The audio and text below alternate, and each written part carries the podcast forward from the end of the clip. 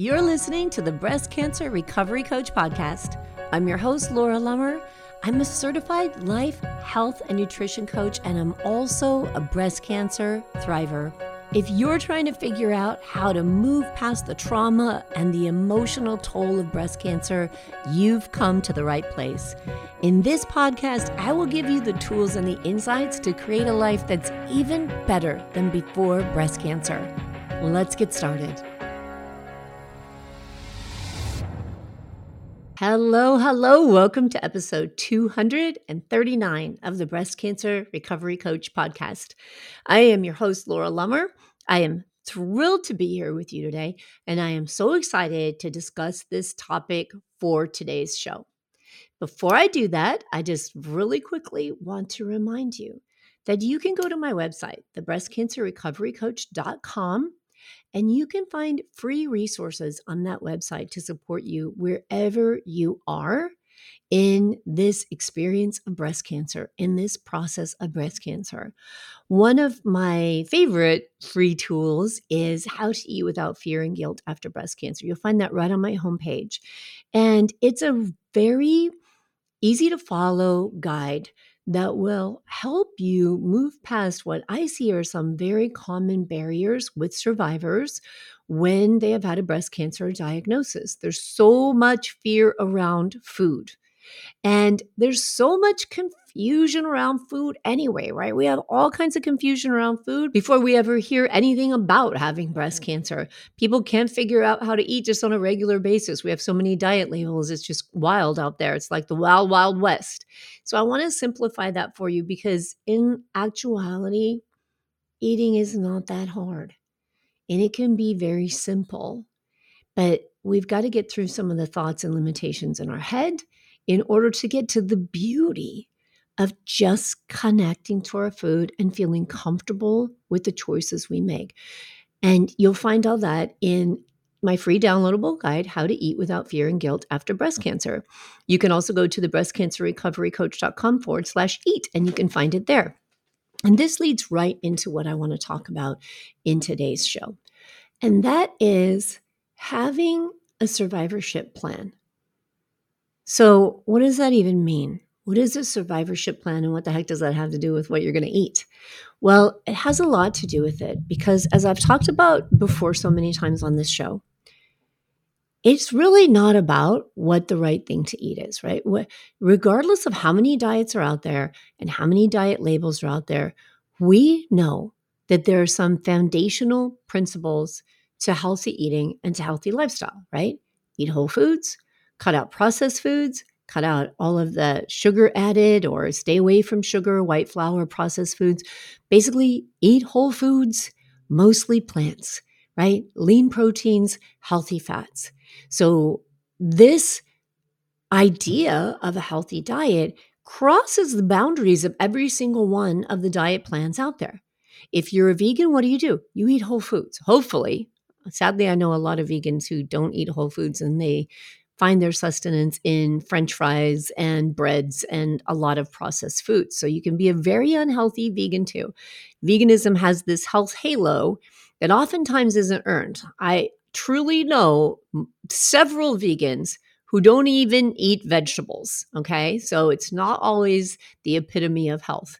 Vegetarianism, what is that diet supposed to be? Whole foods, mostly plants, add in a little bit of eggs and milk and cheese, right? Dairy products. Pescatarian, what is that? Mostly plants, add in fish. What is paleo? Mostly plants, healthy lean proteins, eliminate the grains and the sugar and the dairy. What is a ketogenic diet? Mostly plants with healthy fats and if it's clean, then without dairy, but oftentimes grass fed organic dairy, people do incorporate into a ketogenic, ketogenic diet, healthy fats, lean proteins, right? All about whole foods. So it doesn't have to be that confusing. And still, it's extremely difficult for people. Why? Because we're just thinking at a different level when it comes to approaching food. We're thinking that it's got to be a certain way, it's got to fit into a certain niche, and it really doesn't. But the bigger problem is it's not part of an overall strategy. There is no understanding of why do I want to adopt this? What does this mean to me? How does it fit into my life? We don't have a plan to support our survivorship. Now, as I study more and more in all of these amazing metabolic pathways to support our health and support our healing and support our ability to just feel really good, to have energy, to not have digestive distress, to get good sleep, to release negative emotions, to embrace joy in life. There are so many wonderful tools available to us. But what happens oftentimes is we get a breast cancer diagnosis and then we get finished with treatment and then we just want to get back to living, right? We want to be as normal as possible. We want to go out for pizza and beer. And we don't ever have someone who sits down and works with us and says, okay, here's a survivorship plan. We think we have to live with the things that come from breast cancer treatment, like joint pain and fatigue and whatever else, dry skin, and all of the really severe side effects of menopause. And we don't realize that our metabolism and our body is saying to us, hey, I need overall support. Like we can look at the bigger picture and realize, ooh, something's wrong with my metabolism. And I think it, that idea comes from you know are the way that medicine is practiced in the united states which is the only experience i have is in the united states today that it's a symptom relief type of thing. So even when we're going through menopause we're looking for symptomatic relief. How do i relieve hot flashes? How do i relieve night sweats? How do i relieve joint pain? And we fail to stop and look at oh something's gone wrong in my body. Something metabolically isn't working well and as a result of that, I'm experiencing all of these really uncomfortable side effects from chemotherapy that can also be like nerve damage, nerve pains in the hands and feet and and in the um, legs. I know after I finished my IV chemotherapy, I had an incredible amount of pain and nerve damage which was repaired through acupuncture and through different herbal remedies. So there are different things available to us, but most of the time we don't know that, right? And it isn't really the job of our oncologist to inform us of that because it's not the field that an oncologist is trained in. They're trained in medications that hopefully destroy cancer and keep you alive. So when it comes to this idea of a survivorship plan, what that means is how do you move forward now in your life, supporting yourself in the best way possible? What are the resources available to you? What are the experts that are out there that can shorten your learning curve and actually give you a plan, but then help you work through your thoughts about that plan? Because just like I just talked about food, we all know this thing about food. So why don't we all eat that way? Because of all of our thoughts about other things. I think uh, it was a couple of weeks ago when I did a, a, podcast on wanting to be the good girl, right? So you may know that there are certain foods that you want to eat, but you don't want people to think certain things of you. So you'll eat bad foods and you will suffer at your own expense in order for someone to think that you're not high maintenance. I mean, we have so many thoughts. So, one, we don't really understand the complementary and supportive therapies that are available to us. Mm. And two, we have a lot of thoughts about them. Like, is it okay to do? And, you know, if my oncologist says one thing and someone else says another thing, how do you make sense out of it? And we really want to have a cohesive team of knowledgeable people and knowledgeable resources for us to turn to to support ourselves. Mm. Because Here's the thing.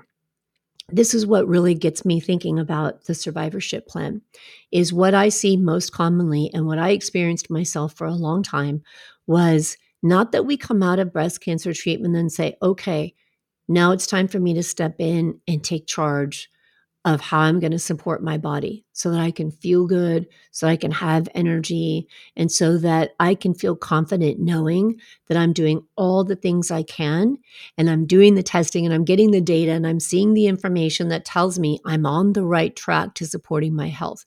We don't do that. What we do is say, now I live in fear of recurrence. And that is probably the most common thing I hear. And I truly believe 100% that the fear of recurrence gets duller and duller and duller the more you step into your power to manage your survivorship plan. When I speak to someone, which I do often, about the fear that they're living with and trying to process around anxiety, around potentially having a recurrence, and they're just forward forecasting into their lives about what they might have to endure and what might be happening to them. And I'll ask, tell me what you're doing. Tell me what you're doing to support yourself and to lower your risk of having that recurrence. And oftentimes I'll hear things like, I know I should exercise and I know I should cut out sugar and I know I should make better choices with food. But that's not what's happening. And so when we're talking about having a survivorship plan, it isn't just knowing the right things to do, but it is having an actual strategy. How will I implement these things into life? How will I process the trauma that you've just gone through with breast cancer diagnosis and treatment, how will you integrate back into the life you choose to create after that treatment is over? And then how will you take the steps and manage all the energy that it takes to also support yourself in having a survivorship plan which means the healthiest possible lifestyle, probably healthier than you've ever had before. Even if you were an avid exerciser and a great eater before and you had a great and healthy diet, I'm willing to bet that there are some suppressed emotions, that there were maybe things in life you were holding back your voice on. And these things also that need to have support and that need to have guidance so that we can look at the subtle pieces of what contribute to our risk of recurrence, increased stress, and negative emotions. And we can look at the tangible pieces of diet, exercise, sleep, elimination habits, and what's actually going on in our body at any given time. So, when I talk about a survivorship plan, I think that the importance of it, it just cannot be understated. That it's literally the most important thing we can do after breast cancer in addition to you know following and having discussion and following the advice of our oncologist and doing your own research and advocacy for yourself. But this is a part of that advocacy right? Understanding what things support a healthy metabolism a healthy microbiome and then understanding how to have a strategy to implement these things into your life is critical. So stop and think about it for a second. When you hear me discussing this, what thoughts come to your mind? When you think about, wow, yeah, I know I should be eating those things, but I just don't do it.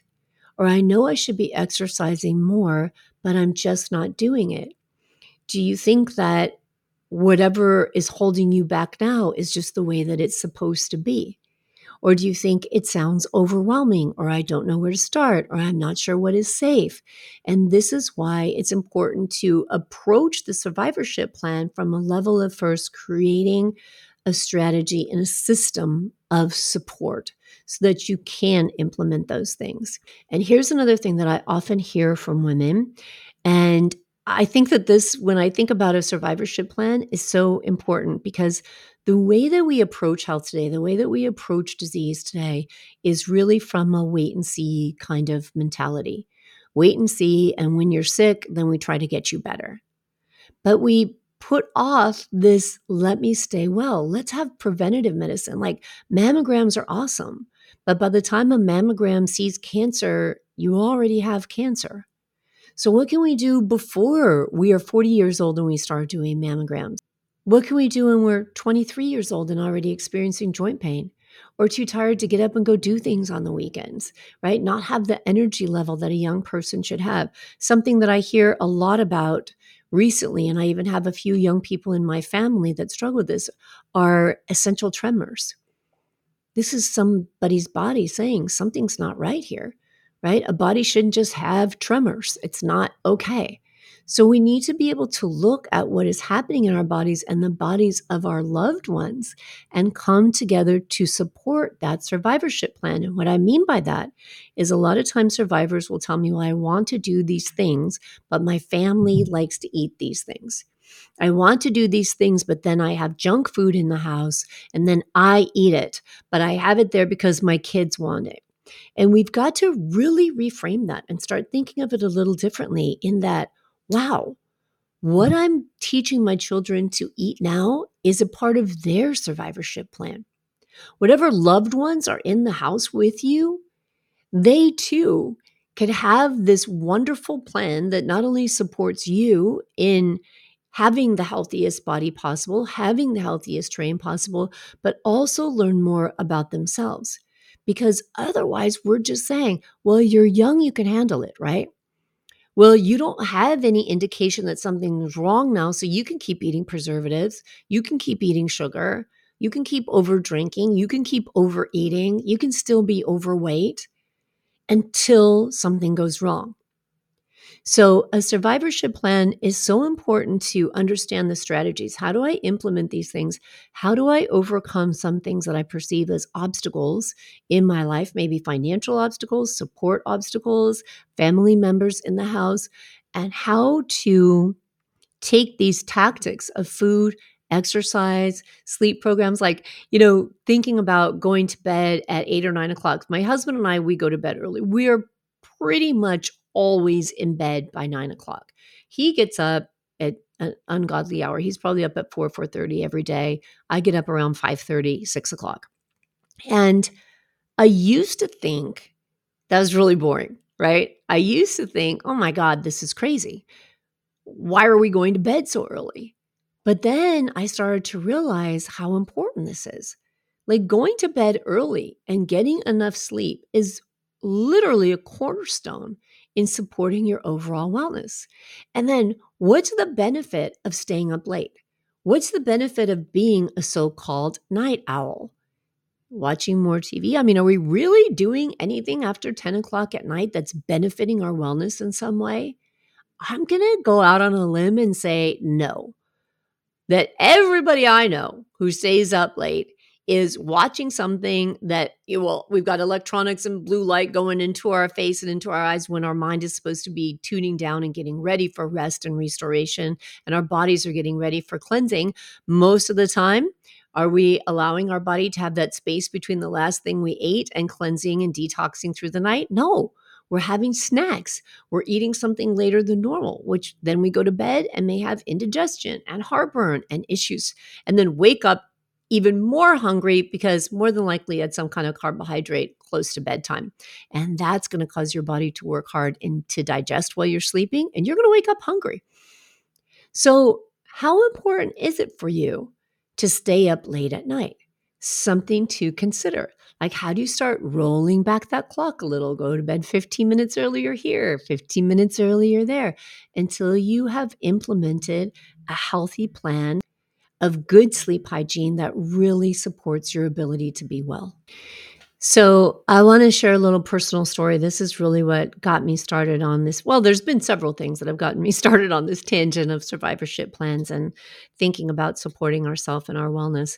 One of them is, of course, the work I do with the metabolic approach to cancer. And when I see this just powerful change, amazing things that can happen with just small tweaks to your life. And think about, you know, being in this place where you have cancer and you're trying to dig yourself out of a hole versus a place where you don't have cancer and you can embrace these lifestyle changes and work through the difficulty. Like, even now, as I work to manage stage four metastatic breast cancer, there are times where lots of thoughts come up that mm, pull me, right? That's kind of like gravitate me and pull me back to giving into an urge or an old habit that I know doesn't support me. When I see that when I stick to the plan, metabolic markers are changing faster than I ever really knew that they could.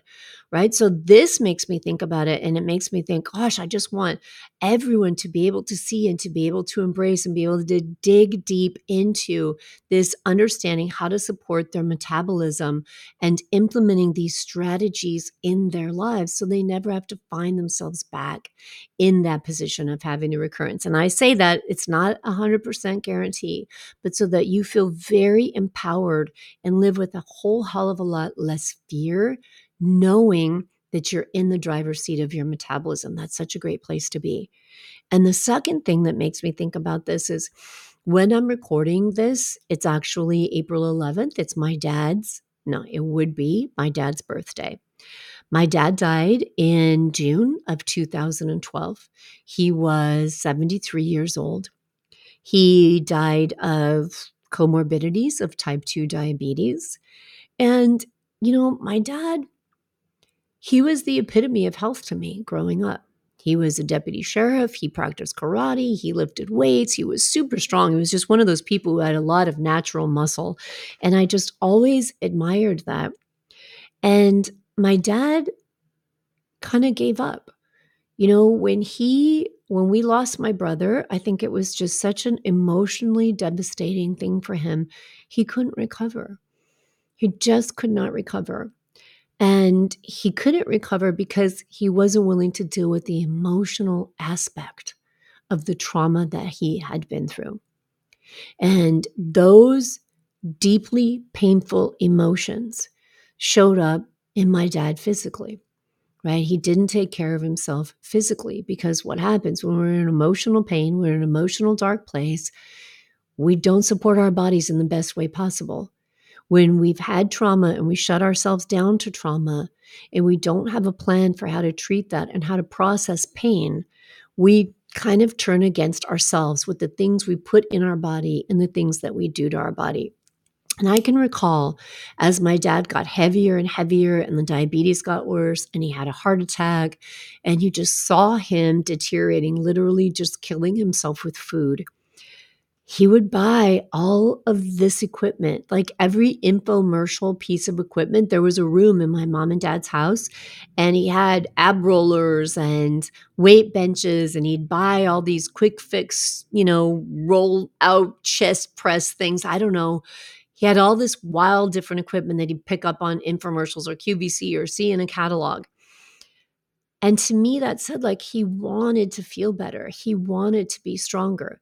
And this takes us back to this tactical approach to wellness. I should eat better. I should exercise more. But he had no plan. He had no strategy. He didn't know how to move past the thoughts that kept him stuck. He didn't know how to move past the thoughts and get the support that he needed to implement the tactics that he knew would help him to be healthy. And as a result of that, he was one of the youngest people in his lineage on his side of the family to pass. My grandparents and all of their siblings were well into their 90s, and my dad lost decades of his life as a result of trauma and not processing and not having that strategy and not turning to a support system to get what he needed to work through those negative emotions, those painful, traumatic emotions, increase the joy in his life and allow himself to love himself again. And I see that just too, too much. I see it too much in survivors.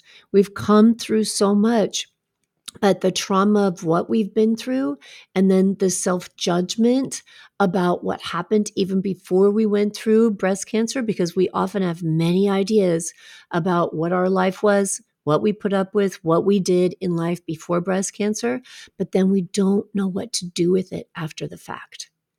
So, when I talk about the importance of a survivorship plan, my friends, I cannot emphasize enough that when we come out of treatment, and we have no evidence of active disease, it is critical to find someone to support you, find something to support you, or know for yourself to start doing the education and the investigation to understand how to have a strategy to implement the healthy lifestyle and healing factors that will support your metabolism and your body's ability to perform at its optimal level, to have energy, to be engaged, to have endurance, to have joy in your heart, and to enjoy living a healthy lifestyle of good food and exercise.